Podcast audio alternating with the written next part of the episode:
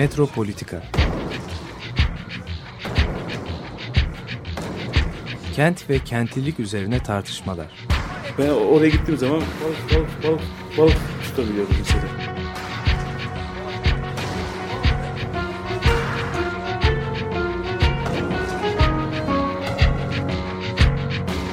Hazırlayıp sunanlar Aysin Türkmen, Korhan Gümüş ve Murat Güvenç.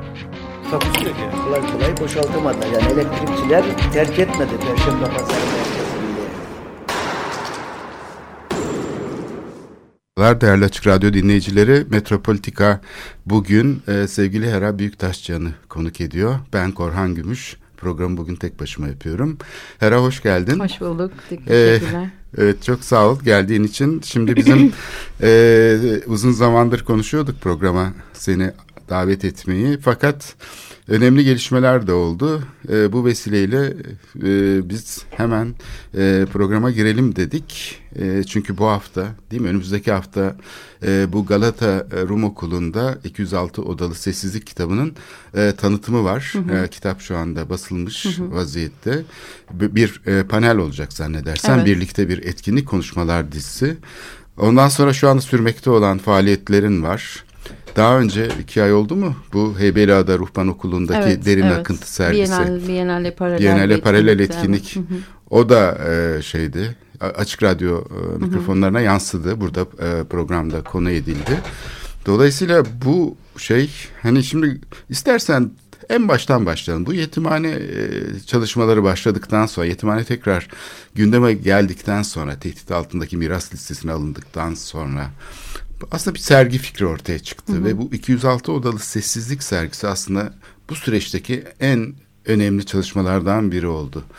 Ee, buradan başlayalım istersen. Yani bu sergi fikrinin gelişmesini biz burada konuştuk e, açık radyo mikrofonlarında ama şimdi tekrar kitapla birlikte gündeme geliyor ve önemli bir şey bu sürmesi. Bu bağlantı nasıl kuruldu? Yani iki kurum arasında Galata Rum Okulu'yla yetimhane dediğimiz yapının ve onun üzerindeki anlam dünyasıyla bu okullar arasındaki bağlantıyı istersen oradan başlayarak girelim. Ee, esasında ilk fikir e, sizin de bildiğiniz gibi Europa Nostra'nın e, tehlike altındaki e, kültürel miras yapılarından birisi arasında seçilmesiyle ilk başladı. E, ama e, ben, ben de bir yandan adalı olduğum için her gün e, günlük seyahatimi şehir ve ada arasında yaparken her gün çocukluğumdan beri izlediğim bir yapıydı ve aslında hakkında ne ne kadar az bilgim olduğunu fark ettim.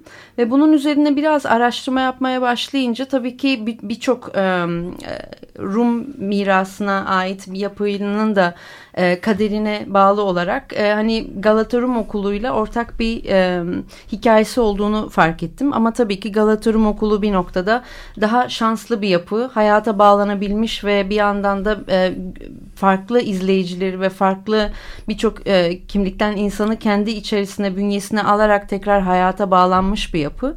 Dolayısıyla e, yok olmak yok olmanın eşiğinde olan bir yapıyı e, yaşa- yaşama tutunmuş bir yapıyla bir araya nasıl getirebilirim ve bu e, ya bu mes- bu mesele üzerinden nasıl bunu sor- sorgulayabiliriz'i e, anlamak istedim. E, ilk başta kendim an- e, bunu aslında bir şey gibiydi, bir pilot bir proje gibiydi bir noktada. E, bu soruları sorarak aslında yok olmakta üzere olan bir yapıyı ne kadar aslında tüketiyor muyuz fikirsel olarak e, geleceğine dair düşünürken aslında e, nostaljinin de getirdiği bir tehlike olarak yani tarihiyle ve geçmişiyle şu an var olmayanla birlikte onu o fikri tüketiyor muyuz? Fiziksel gerçekliği üzerinden onu tüketiyor muyuz? Bunu hayata bağlayacak olursak neler yapabiliriz'i sorgulamak üzere başladı fikir. Ee, ve bunun üzerinden e, hem tarihsel bir araştırma yapmaya başladık. Bir yandan da e, Ali Kazma, Murat Germen, Dilek Winchester'la beraber e, onlar onların mekan üzerinden üretecekleri eserlerle birlikte bir arada bir sergi fikri ortaya çıktı. Onların varlığı çok değerliydi çünkü her biri binanın çok farklı noktalarına ve meselelerine değinebilecek sanatçılar. E, Ali Kazma özellikle mekan hafızası üzerine çalışan e, ve mekanın bir yandan da her, her tür mekanın görünmeyenlerini ve e, hissedilemeyenlerini hissedilir kılan bir sanatçı. E, dolayısıyla onun oradaki varlığı çok değerliydi ve Galata Rum Okulu'nun içerisine taşıyacağı e, bir şekilde e, ruh, e, şeyin e, Büyükada Rum Yetimhanesi'nin ruhunu bir, farklı bir binanın içine üflemek gibi bir e, rolü oldu. E, Murat Germen de aynı zamanda ya en en çok e, dokümantasyonu yap, yapan ve e, şu an hiç kimsenin giremeyeceği yerlere girip e, şu anki bilançosunu bir şekilde e, karşımıza e, suna, sunabildi. O çok değerliydi.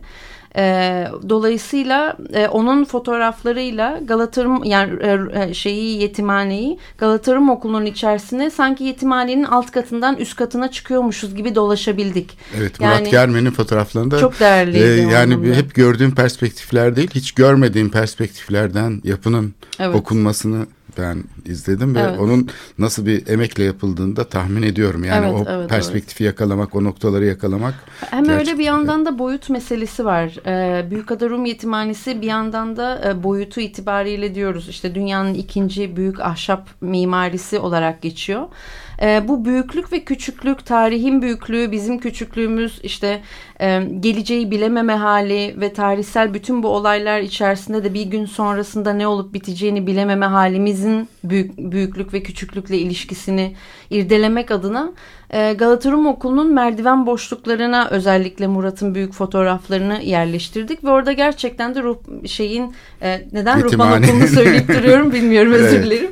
E, Büyük Rum Yetimhanesi'nin içerisinde geziyormuşuz hissiyatını bir noktada yarattı ve o perspektifi ve derinliği yarattı. Evet okul okulun içine taşındı yani Evet, bir bakıma. evet. Yani o perspektifle birlikte bir noktada aslında bir mekan içerisinde bir mekan taşınmış olduğu, zamanlar arası bir bağ kurulmuş olduğu bir Bir noktada. de her an değişiyor ya yetimhanenin durumu aslında bir hareketli bir durum var. Evet. Her an bir çökme oluyor. Her an bir yere girilen bir yere girilemez oluyor falan. Evet. O açıdan da bu şeyin taşınmış olması yani burada birebir görülebilir hale gelmiş olması çok büyük bir e, şeyle baskı e, şeyiyle çok teknik anlamda da mükemmel e, bir şey tabii uygulama insanlara aslında bir şekilde şimdiki anı hakkında fikir verdi yani Evet. şu an ne durumda tabii benim açımdan mesela bu yetimhane e, çok önemli bir yapı olduğu için yani çocukluğumdan beri neredeyse hani bildiğim bir şey yani böyle dikkati çeken bir şey çünkü.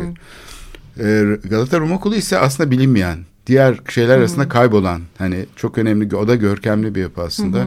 Ama yani dikkat e, çekmemesi mümkün değil ana cadde üzerinde bir kere. Ama gene de mesela Çok benim görünmez bir benim hak- var. hakkında hiçbir bilgim yoktu. Ta ki e, sevgili Lucky Bingas bir gün toplantı çıkışında koluma girip gel sana bir bina göstereceğim diyene kadar. E, o demeseydi ben görmemiş olacaktım mesela Galata Rum Okulu'nu. Evet aslında hala ki dış cephesi bir şekilde temizlenmiş olmasına rağmen bana göre hala çok görünmez bir yapı. Böyle es geçen insanların es geçip geçtiği Evet, şu an sergilerle bakmadı. bilindi bir noktada İşte ama tabii orada açıldı. Kamusal Görün- alana bir şekilde açıldı.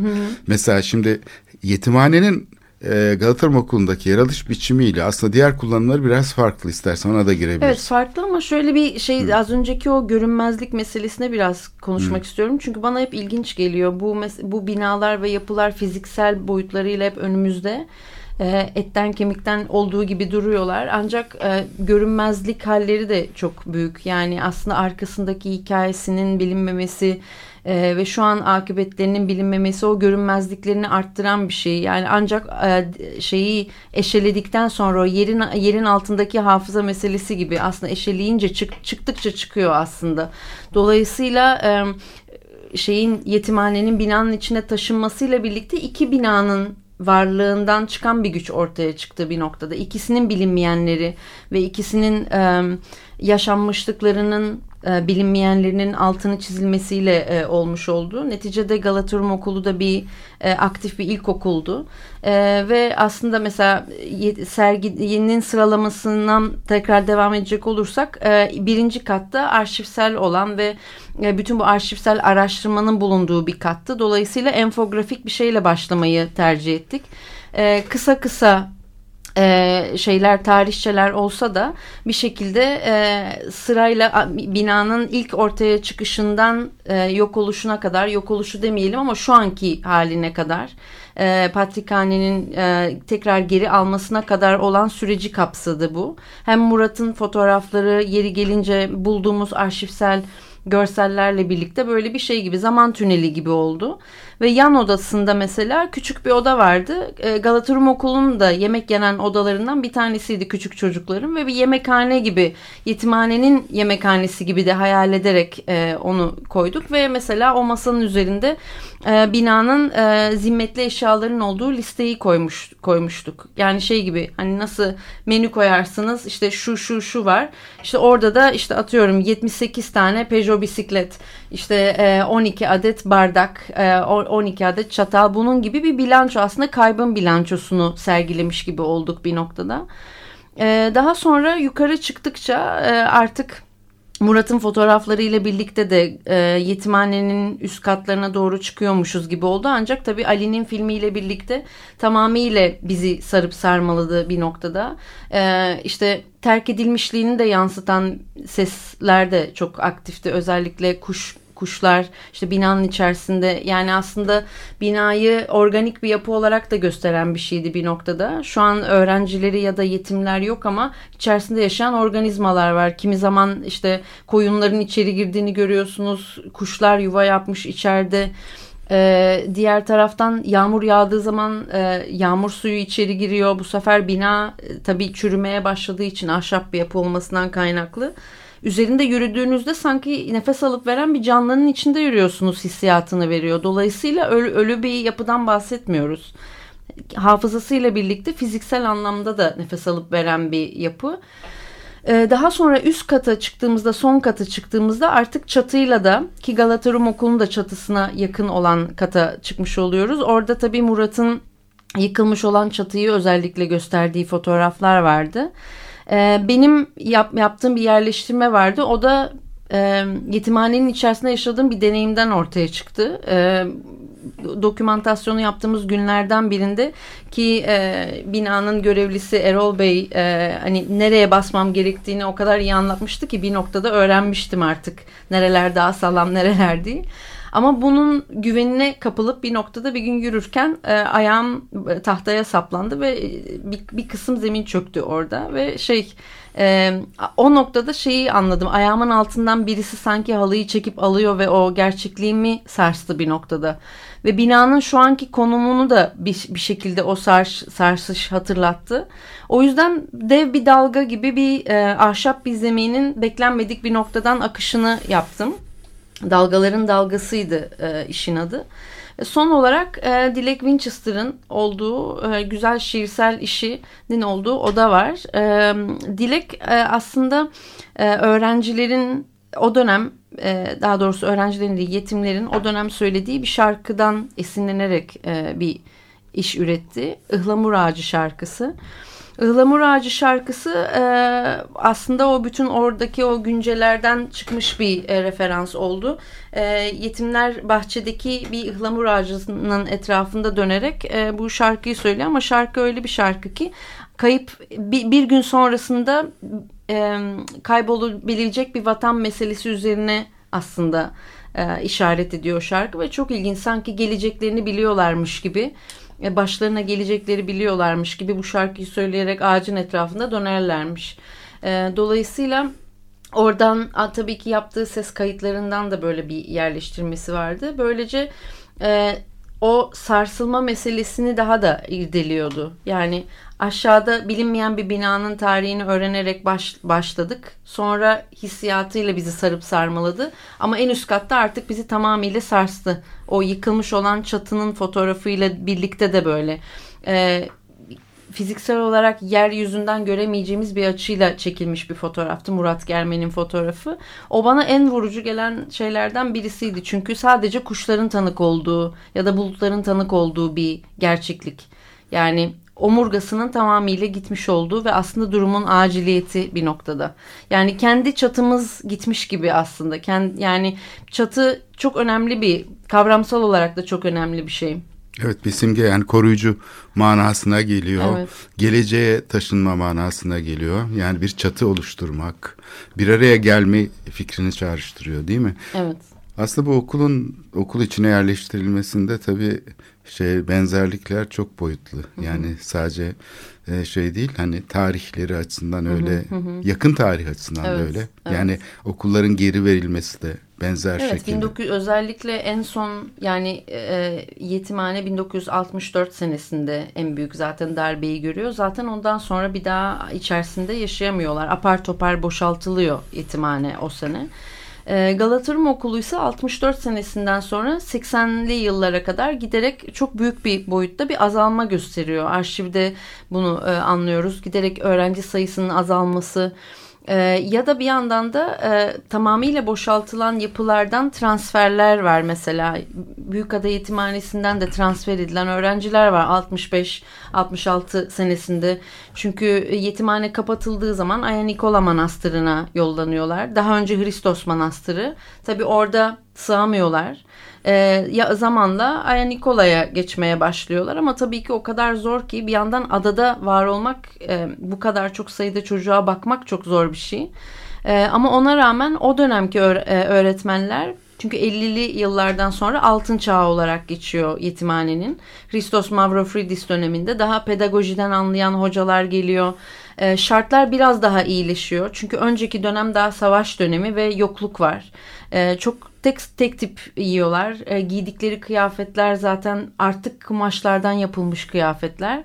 E, o dönemi yaşamış olan yetimlerle konuştuğumuzda bütün bu yokluğu ve şeyi e, soğukluğunu anlatıyorlar. Aslında eşit haklardan yoksun diyebiliriz belki. Tabii ki, o evet, evet. 30'lardaki görüntüler değil mi? Evet. Ee, böyle askeri bir şey gibi hani yokluk içindeler. Ee, fakat sonra 50'lerde falan baya bir öğrenci artık yani bir e, Ev okul e, Evet, havasına da evet. kavuşmuş. Evet, evet. Öyle Ve bir farklı. yani aslında o dönemki görüşebildiğimiz hocaların söylediği normal bir e, birey gibi yetişmelerini, yetim olduklarını hissetmeleri değil. Çünkü zaten bu hissiyat başlı başına çok ağır bir şey. Çatısız olmanın başka bir versiyonu. Aile ailenin e, ya da ebeveynlerin olmaması, geleceğinin ne olacağını bilmemek çatısız olmakla aynı hissiyat bence. Kendini bir yere ait hissedememe hissiyatı. Ee, ama e, yani yetimhane bir yandan çok önemli de bir mesleki okul aynı zamanda. Ee, topluma çok önemli bireyler kazandırmış bir yapı. Bu hayatın zorluklarıyla birlikte işte kundura atölyesinden işte terziyaneye kadar evet. Dolayısıyla oradan mezun olmuş ya da orayı bitirmiş birçok insan e, hayatında çok önemli yerlere gelmiş. Yani aslında Rum toplumunun içerisinde çok önemli bireyler buradan çıkmış insanlar da aynı zamanda ya da bir dönemini burada geçirmiş. E, Dolayısıyla bir yandan 64 sonrasında toplum içerisindeki bu nüfus azalmasının da e, bu, bu, bu kayıplarla birlikte harmanlandığını da düşünüyorum. Yani bu gidenler arasında bu insanlar da vardı bir noktada. Evet dünyanın birçok yerine dağılmış insanlar var. Tabii e, şey tabii çok önemli bir gelişme sağlıyor.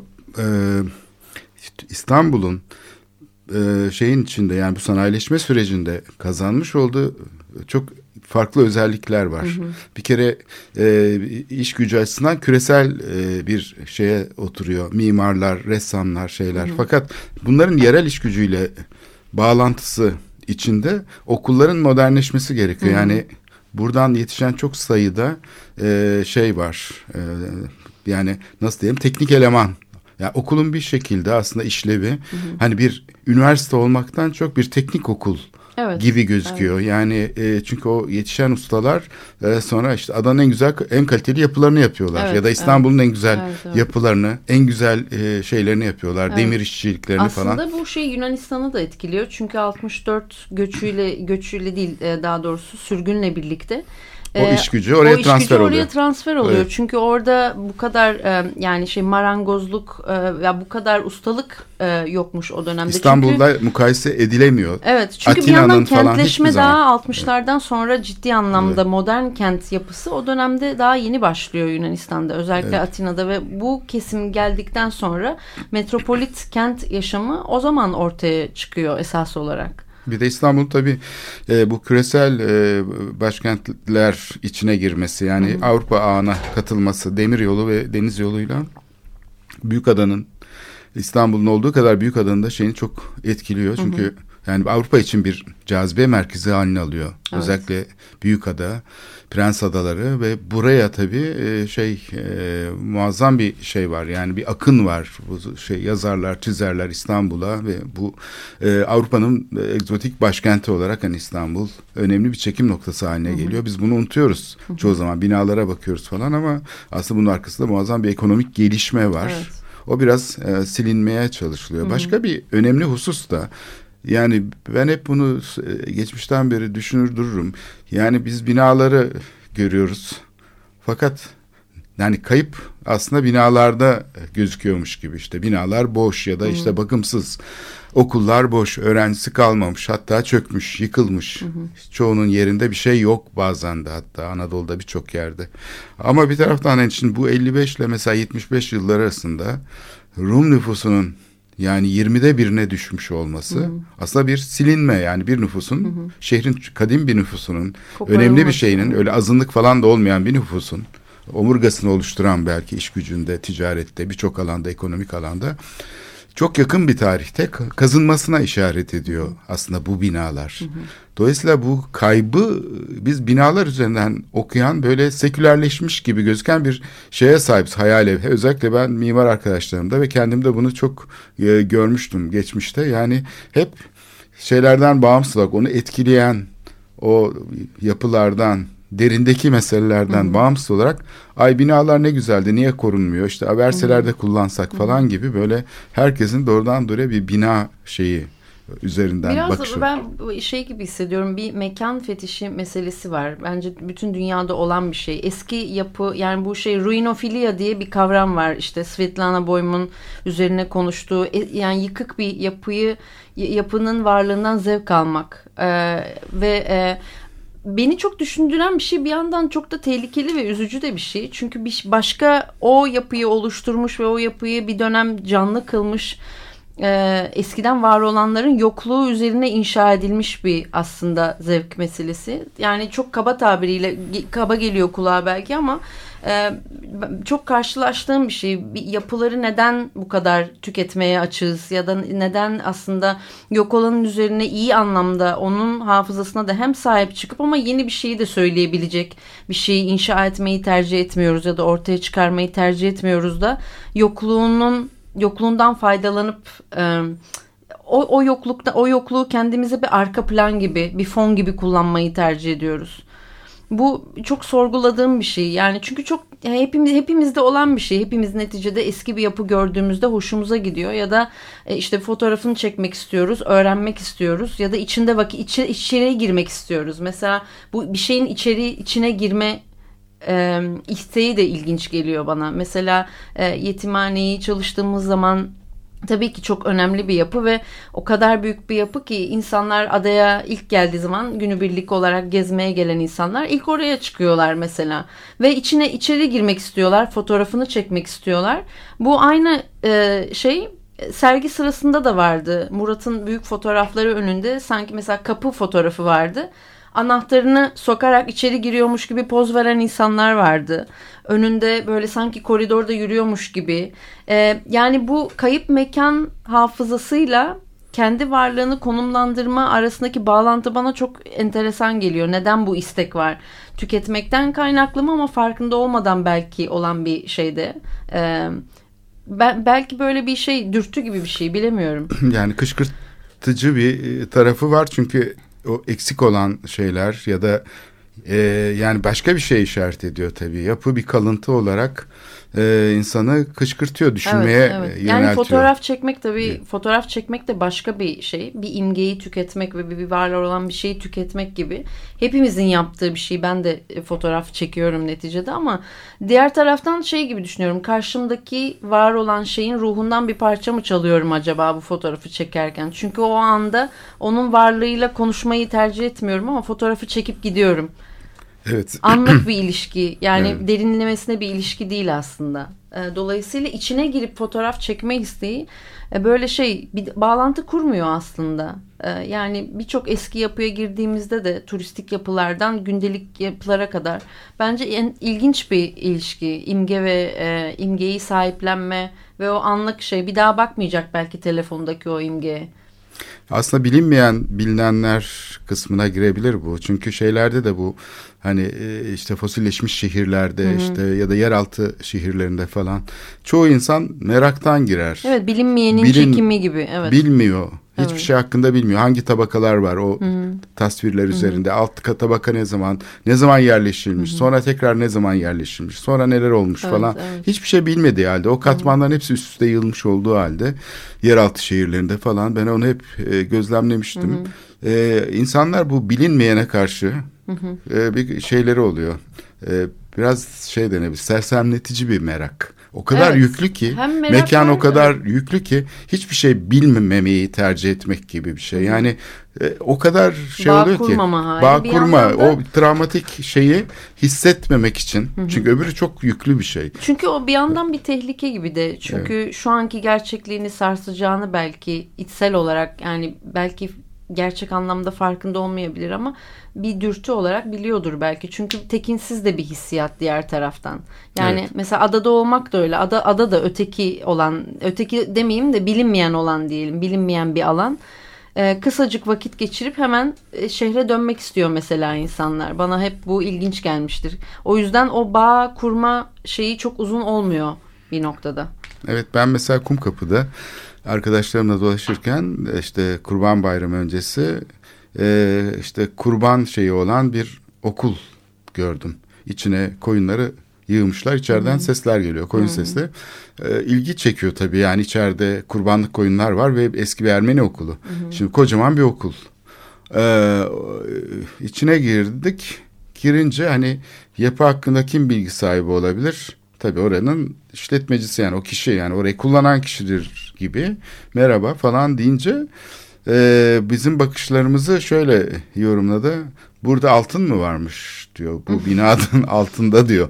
Alttan böyle bir altın çıkma şeyi var yapılarda. Bunun kimi zaman gerçekle ilişkisi de var tabii. Hı hı. İnsanlar kaçarken kıymetli şeylerini taşıyamıyorlar yanlarında ve evet. gömüyorlar bir yerlere falan ama şehrin göbeğinde yani tam tarihi yarımada da. Hı hı. Yani içinde koyun olan bir okul yapısının içinde altın olabileceğini düşünmek mesela bu da bana çok şaşırtıcı gelmişti. Hı-hı. Yani bunu söyleyen de üstelik orayı hani belki yani yıllardır şey kullanan gibi, kişi. Yerin altın ayağımızın altındakinin farkında olmamak ama farkında olmak fiziksel anlamda. Onun bir değerinin olmak. olabileceğini işte böyle evet.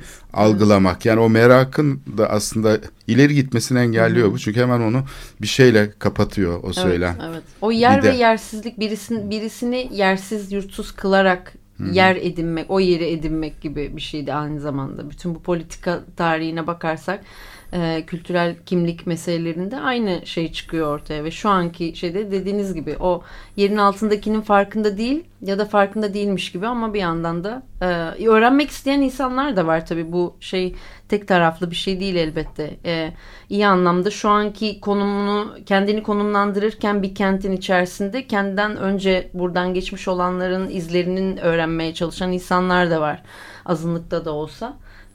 o yüzden e, şey biraz farkında olmak gerekiyor galiba bir şeylerin ama hepimiz öğreniyoruz hayatta galiba. Yani bütün bu şeyler yaşayarak öğreniliyor. Dolayısıyla e, sergiye geri dönecek olursam bu da bir öğrenme süreciydi.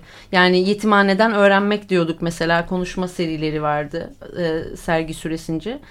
E, dolayısıyla kitabı yapmak da o anlamda çok önemliydi. Kitabın üretim süresinde de bu arada teşekkür etmek de istiyorum. E, Ayşe Umur, e, Umur Matbaası kitabın ortaya çıkmasını sağladı.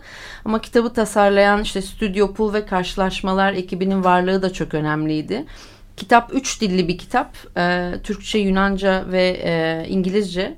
E, yani serginin kendisi de bir kitap gibiydi. Bir mekanı okumakla ilgili bir meseleydi. Okumak ve anlamak. Kitap da o anlamda aslında bir referans gibi oldu. Yani sergideki o arşiv bölümündeki özellikle metinlerin hepsi buraya geçmiş oldu.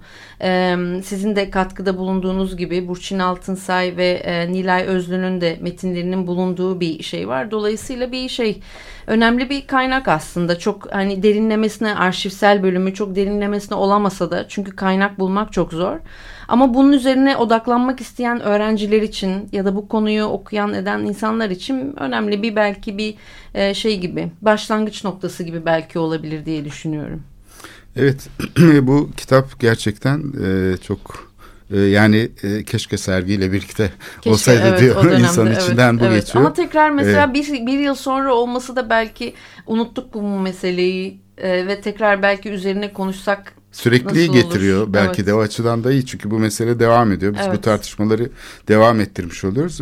Önümde bir de dergi var. Sanat Dünyamızın son sayısı. Hı hı. 170. Ee, sayısı. Hı hı. Orada da geniş yer alıyor çalışmaların. Hı hı. E, bu derin akıntıdan da bir fotoğraf var ama kapağa taşınmış e, senin bir çalışman. Kapakta evet kapakta ee, bu yılki İFA galerideki ne yerde ne gökte e, başlıklı sergimin sergimdeki işlerden birisinin hı. görseliydi.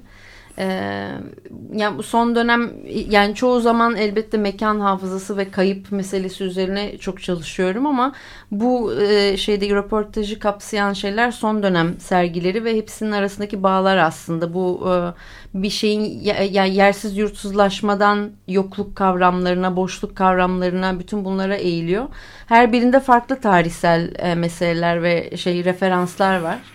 E, Ruhban Okulu'ndaki Derin Akıntı sergisini, İFA Galeri'deki bu Ne Yerde Ne Gökte sergisini ve son olarak Toronto'daki Toronto Bienalindeki şey e, e, Bir Yeraltı Ormanı'nın Tahayyülleri başlıklı işi kapsıyor. Evet, ee, bunların hepsine değinelim istersen. Hı hı. Ee, epey çeşitli konu var hı hı. burada gördüğüm kadarıyla. Hı hı. Sen bir de bize müzik getirdin. Onu istersen. Ona, o, o zaman Toronto'ya geç Toronto'yu birazcık anlattıktan sonra, sonra belki tamam, müziğe çok geçmek iyi olur. daha anlamlı olabilir. Hı. Evet. E, Toronto Bienali aslında e, ilk e, ilk edisyonu Bienal'in Candice Hopkins ve Tyrone Bastier'in küratörlüğünü yaptığı bir Bienal. E, ve e, şeyin e, Toronto'nun kayıp nehirleri üzerinden e, ortaya çıkmış ve e, konumlandırılmış bir kavramsal çerçevesi var.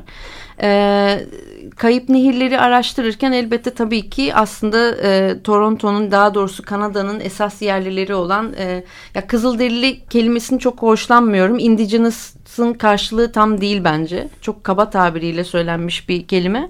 E, İngilizce'de First Nations'da diyorlar. İlk aslında oranın esas yerlileri olarak e, onların aslında yaşadıkları hak ihlali ve e, yersiz yurtsuzlaşmasıyla ilgili aslında bütün Bienal'in çerçevesi.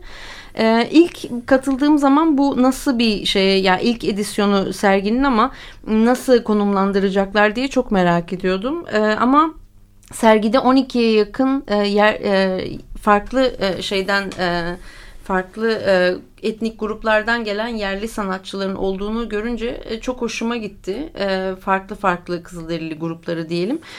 E, benim işimse e, bu kentin ilk yapılanması üzerine araştırmaya başlarken e, işte e, ya Kanada e, şey 1876'da ilk e, ilk yapılanma başlıyor Kanada'da. İlk modern kent inşası ve modern e, ulus devlet inşası. E, tabii ki bu ulus devlet inşası sırasında e, ilk yapılan şey elbette ki e, Kızılderililerin arazilerine el koymanın ötesinde onları asimile etmek ve çok büyük e, katliamlar ve çok büyük hak ihlalleri e, yaşanıyor. E, özellikle e, bu farklı yerli kavimlerden gelen insanları e, Hristiyanlaştırma hareketi başlıyor. E, özellikle çocukları ailelerinden ayırıp e, okullara, misyoner okullara yerleştiriyorlar. İsimleri değişiyor. E, tamamıyla İngilizce isimler oluyor. E, protestan oluyorlar. E, ve tamamıyla asimile olarak çıkıyorlar e, oradan ama çok tabii ki hala kendi kimliklerini devam ettirme çok derin bir e, bir bir e, gelenekleri ve inançları var. Kendi doğayla olan ilişkileri çok e, ilginç. Daha önceden bu kadar yakından ilgilenmemiş olduğum için bilmiyordum ve e, doğayla ve e, kendi e, yani toprakla olan ilişkileri çok ilginç. E, bu Biennale'i de bunun üzerinden sorgulatarak başlatmak bana e, çok ilginç gelmişti. Çünkü aslında toprağın hafızası üzerine sanki onu havalandırıyormuşuz gibi bir mesele vardı. Ben de bu ilk Toronto'nun yapılanması, modern kentin inşası sırasında bu nehirler kaybolurken aslında ormanların da e, bütün bu yerli kavimlerin arazilerini işgal ederken tabii ki ormanları da yok ediyorlar. Ee, Kanada çok doğa sever bir e, ülke olarak hep geçiyor. Bizim algımızda birçok insan orayı yeşil bir ülke olarak biliyor. Ee, ama Toronto özel özelinde e, bu pek öyle olmuyor. Çok büyük devasa orman arazileri yok ediliyor. E, kent sadece inşa edilirken değil altın madenleri tabii ki yapılırken de şu an e, Çanakkale'de de e, Kaz Dağları'nda yaşanan gibi ki o da Kanadalı bir şirket ilginç bir şekilde. E, o dönemde çok büyük orman arazileri yok oluyor ama bu ormanlar, e, ağaçlar e, kütüklere dönüştürülüp e, kenti taşıyan bir taşıyıcıya dönüşüyor. Sanki yerin altında hapsedilen bir ormana dönüşüyormuş gibi aslında.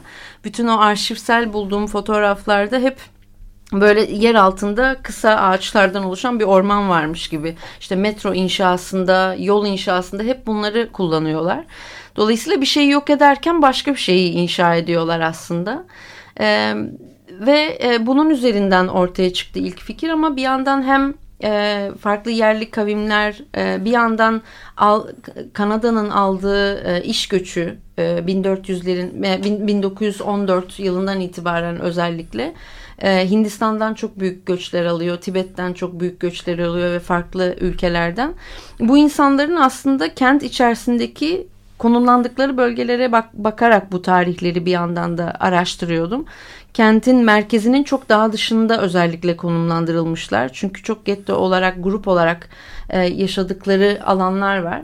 Ama bana ilginç gelmişti. Yani bu e, aslında bu white supremacy dediğimiz e, ana e, ne derler e, asil e, şey kanı olarak dedikleri Kanadalı kanı dedikleri şey böyle o insanların kentin merkezinde ve pahalı olan yerinde yaşamaları ve diğerlerinin dışarıya itilmesi periferiye itilmesi bana ilginç gelmişti ve bunun üzerinden işte kent haritaları e, kentin havadan çekilmiş fotoğrafları üzerinden araştırırken e, bu farklı kimliklerin tekstil e, motiflerindeki benzerlikleri bulmaya başladım. Yani o kent haritalarındaki çizgiselliklerle tekstildeki yarattıkları şeyler e, bana ilginç geldi ve bunlardan birisi Punjabiler, Punjabi grubuydu. E, Punjabilerin pulkari dedikleri bir tekstil var bir kumaş var e, ve bu pulkari aslında e, çiçek işi demek e, ama aslında e, bütün o tarım arazilerine işaret ediyor öyle bir çizgiselliği var kumaşın. E, baktığınız zaman bu haritalarla o kadar paralel ki e, bana şey çok ilginç gelmişti. Bu göçlerle geliyorlar ama bir yandan da bu kumaş o kadar dominant ki hayatlarında sanki kaybettikleri ya da geride bıraktıkları arazilerini beraberlerinde taşıyorlarmış ve onu üzerlerine giyiyorlarmış gibi bir hissiyat edinmiştim. Dolayısıyla bu farklı kimliklerin yaşadığı alanlardaki halılardan esinlenerek bu halıları böyle bir ormana çevirdim ve e, yakarak e, yaptığım bir teknikle bu bütün bu motifleri soyut motiflerden bir soyutlama yaptım. Sanki halıları bir yere basmışsınız da bir, bir yerin kayıp bir mekanın izi çıkmış gibi. Yani arkeolojik izler gibi bir noktada e, genel anlamda bu tip bir şey çalışmaydı. E, eski bir araba fabrikasının mekanında e, sergileniyordu diğer işlerle birlikte. E, bu süreçte işte bu şey e, tabii bütün bu farklı etnisiteler üzerine çalışırken şey çok ilgimi çekmeye başladı. E, özellikle tabii e, birçok Punjabi aileyle de o dönemde çalışıp e, sözel tarih çalışması yapıyordum. Onların dinledikleri şarkılar ilgimi çekmeye başladı. Folklorik şarkılar ve özellikle e, kayıp ülke, kayıp toprak, e, işte toprakta işte atıyorum mesela devenin ayak izi gibi böyle ilginç metaforlarla kayıp mekan hafızası üzerine odaklandıklarını fark ettim. O yüzden e, şu an e, aslında e, size önermiş olduğum şarkı da onlardan birisi Surinder Kaur'un şarkısı. İyi. Dinleyelim bakalım tamam. ondan sonra konuşalım. tamam.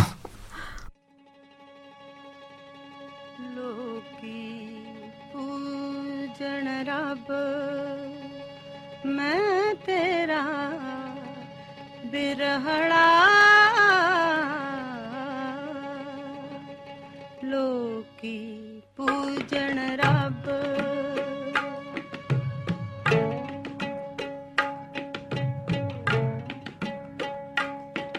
वे लोकी पूजन रब मैं तेरा बिरहड़ा।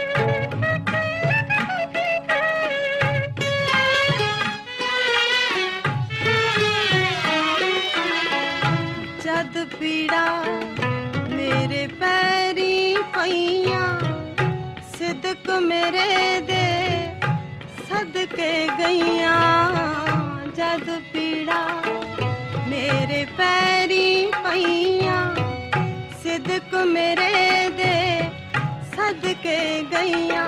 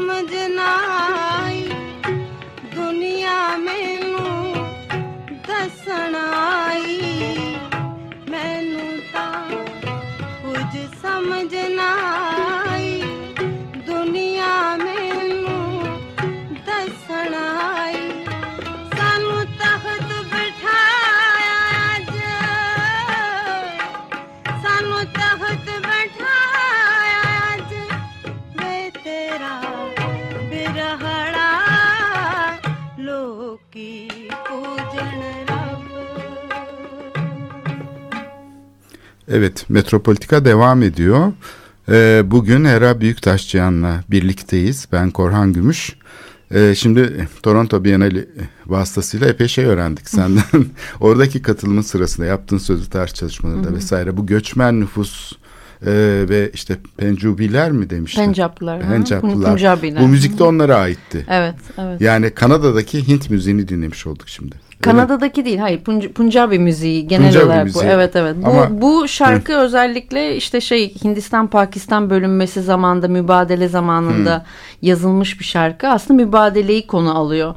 Yani e, şey e, bu şarkıcı mesela Hindistan'da Amritsar'da e, şarkıcı değil pardon şarkının yazarı söz yazarı e, Amritsarlı bir e, birisiymiş ama e, şeyde şey sırasında mübadele sırasında diğer tarafa göçmek zorunda kalıyor. E, 1947'de olan işte mübadele sırasında evet. Şimdi göçler hatta bunların kimisi yani ne diyelim e, zorla yerinden edinmeler. Çünkü yani göç deyince insanlar sanki yani işte daha iyi koşullarda yaşamak için ekonomik koşullar nedeniyle işte göç ediyorlar Kanada'ya falan. Bizim çocukluğumuzda çok olan bir şeydi bu yani işte Kanada göç edilen ülkelerin en başında gelenlerden. Ama bir taraftan da şeyler var. Yaşanan şiddet olayları, zorlamalar falan. Bütün bunlarla birlikte çok karmaşık bir şekilde insanlar aslında dünyada yer değiştiriyorlar. Ama bir takım şeylerle de buna karşı sanki şeyler geliştiriyorlar. İşte bunlardan bir tanesi dedik üstlerine giydikleri şeyler mesela hafızalarını taşıyordu. Yani mekan ve hafıza konusu. Evet. Hafıza aslında kimi zaman kurumlarla şeylerle bize inşa edilen bir şey, zorla üstten getirilen bir şey. Buna hazır yapım hafızalar diyebiliriz belki. Ama Dikte bu hazır edilen hafızada bazen olabiliyor. dikte evet, edilen. Evet, evet. Ama bunun içinde şey de var. Yani hani sanki katılım yokmuş değil. Bayağı bir katılım da olabiliyor. Çünkü bu şeyin hafızanın bu şekilde inşasında işleyen mekanizmaların içinden geçerek insanlar kendilerini orada hayat aldıkları, nefes aldıklarını zannediyorlar ki bu azınlıklar için de geçerli. Evet, evet, Yani neyi kaybettiklerini bilmeden aslında zarar görenler de aslında zarar görmeye devam ediyorlar. Kazanmış gibi olurken kaybetmek gibi bir şey. Fakat buna karşı da bir takım şeyler var. Di- Direniş mi diyelim buna? Yani bu şiddetin şeyini e, sorgulayan ve şiddetin şeyinden ko- kopan e, işte bu bir şeyi var etme çabasıyla Evet. esasında evet. Farklı şekillerde var olma e, yolları ve yeni- kendine yeni bir dil inşa etme çabasıyla ola- ola- olabilecek bir şey galiba. mesela savaş karşıtı söylemleri bizatihi Türklerin içinde savaşla ilgili böyle şey, kahramanlık şeylerin içinde bile görebiliyorsun. Yani ötekinin bastırılmış olan izi hakim söylemin içinde geçebiliyor dahi. Yani çoğu yerde böyle tuhaflıklar da oluyor. Bu bir sivil şeyin olduğunu gösteriyor. Yani hesaba katılmayan şey. Aslında bu giysi bunlardan biri. Yani giysilerle insanlar bir şekilde meydan okuyorlar bazı şeylere. Evet yani var var olmaya devam va- kendini ve kimliğini, dilini var etmeye devam ediyor bununla. Bunu e, yani kendi coğrafyamızda da tabii ki çok gör- gördüğümüz bir şey ama oradayken bana çok ilginç gelmişti. Bunu hiç bu şekilde okumamıştım. Çünkü e, yani düğünlerden tutun da işte evlerindeki duvara böyle bir şey gibi duvar halısı gibi astıklarından tutun. Farklı farklı mecralarda hep bunu yaşatıyorlar ve sonra onun aslında bu, bu ko- tekstil parçasının bir e, bir araziyi tasvir ettiğinin farkına varmamıştım ilk başta. Bu haritalara kent haritalarına baktığım zaman yani inşa ettikleri bölgeler bile kendi tarım arazileri gibi aslında şek- şekillendirilmiş ya da işte o kumaşın çizgiselliğine baktığınızda tek tek bu arada elle dikilerek yapılıyor. Bir yandan bu şarkılar dinlenerek yapılıyor. Ee, dolayısıyla şey gibi yani e, şu an ellerinin altında olmayan ya da e, üzerine basamadıkları topraklarını farklı bir şekilde farklı bir varoluşla bir, ara- e, bir arada tutma, yaşatma hali bana çok ilginç gelmişti ve e, yani tabii ki dil bunun çok önemli bir şey. Dil neticede mekandır bir anlamda. Dünyanın neresine giderseniz gidin kendi dilinizi konuşan birini bulduğunuz zaman bir mekan oluşturmuş oluyorsunuz. Fiziksel olmasa da hayali bir mekan olarak bile olsa kendinize ait hissettiğiniz bir an oluşuyor. O da bir mekan yaratmakla eşdeğer. Yani her zaman fiziksel varlığı olmak zorunda değil ama özellikle dediğiniz gibi bu e, göç olaylarında, sürgün olaylarında tabii ilk e, alın tek alınabilecek şey giysi. Yani hiçbir şey alamasa bile üzerinde taşıdığı şey e, içerisinde yaşadığı evinin titreşimlerini, üzerine bastığı zeminin titreşimlerini taşıyan ve onun zihninde daha da canlı taşıyabilecek bir şey. Dolayısıyla e, bir, geri geldiğinde binaları da bu şekilde üzerimize giyiyoruz. İçinde Evet, bulunduğumuz şimdi bir taraftan odayı bu kurum diyelim ki şeyi inşa eden kurum işte bu hazır yapım kimliği diyelim okul. Ama diğer taraftan kayıp sonrası bu kurum tersine bir işlev görüyor. Ö- Arkasında mesela ben Skype'da konuştuğum yetimhaneden mezun bir insanın Skype'da arkasında kocaman okulun resmi gözüküyordu. Yani okulu aslında giysi gibi yanında taşımış. Okulun resmini yan- Evet, evet. yanında taşıyor sürekli. İşte aynı şekilde hafızasında da taşıyor. Hafızasında, yani ka- evet. kay- kayıp olan şey genellikle daha canlı aslında hafızada yaşar bir noktada. Gerçekten o anı donduruyorsunuz çünkü farklı bir zaman dilimine çok daha rahat taşıyabiliyorsunuz. Çünkü içinde bulunduğumuz mekanda ve anda anları tüketiyoruz, insanları, mekanları, her şeyi, fikirleri tüketiyoruz. Ama bir şey kaybolduğu zaman onun acısıyla birlikte onu yaşatma e, şeyi çabasına girmiş oluyoruz ve dolayısıyla o daha canlı oluyor. Evet ve hafıza e, öyle bir şey ki yani biz onu da tam kontrol edemiyoruz. Yani kapının dışında dur diyemediğimiz bir şey. Evet nostaljiye de kapılabil- kaptırabilecek de bir şey bir yandan. Nostalji hem gerekli hem bence çok da tehlikeli de bir kavram olabilir bence. Yani ev e, e, nostalji kelime anlamı olarak evi evin özlemi, var olan var olan mekanın özlemi ama diğer taraftan içinde bulunduğumuz anı bize yaşatmıyor. Hep bir geçmişte takılı kalma halini bırakıyor. E, şu andaki konumumuzu anlayamazsak ilerideki bir son- sonraki adımı ata- attırtamaz. Mevcutu da silmeye yol açıyor. Yani Evet. sadece geçmişe takılıp kalmayı değil, mevcutu da silip Evet. onu da yok saymaya yol açıyor. O yüzden de aslında bir tür e, imkansızı istemek gibi bir şey. Yani bir çırpınış. E, yeni bir şeyin ortaya çıkmasına izin vermiyor Evet. aslında bir noktada. Evet şey boğan da bu aslında. Yani bütün bu şeyin içinde kimlik şeyler içindeki alternatifleri de boğan, onları aynı şeyin içine, kabın içine taşıyan e, bir şey. Bu ulus devlet e, şeyi içinde gerçekleşiyor. Ama işte güncel sanatın işte ve şeyin yani bağımsız şeyin yarattığı bir şey var burada. Nefes alınan bir e, an, bir yer var. E, bu açıdan da bütün bu çalışmalar e, oldukça bizi şeye e, getiriyor. Bir programa sığmayacak kadar çok geniş konu, bu kadar çeşitlilikte çalışmayı herhalde ikinci yarıda toparlayamadık. Çok kısa kaldı o süre. Evet, olsun. E, sana çok teşekkür ediyoruz ben sevgili teşekkür Hera ederim davet ettiğiniz için. Çok sağ olun. Evet, 27'sinde de Galata Rum Okulu'nda Saat saat altı buçukta. altı buçukta kitapla ilgili ve şeyle ilgili bir e, söyleşiler var. E, bir toplantı onu da duyurmuş olalım. Sevgili destekçilerimiz Hatice Uyan ve Ali Uyan'a da teşekkür ediyoruz ve herkese iyi bir hafta diliyoruz. İyi haftalar.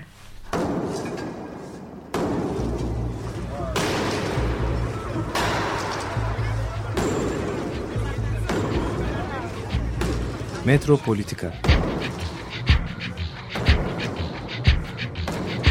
Kent ve kentlilik üzerine tartışmalar. Ben oraya gittiğim zaman balık balık balık balık tutabiliyorum mesela.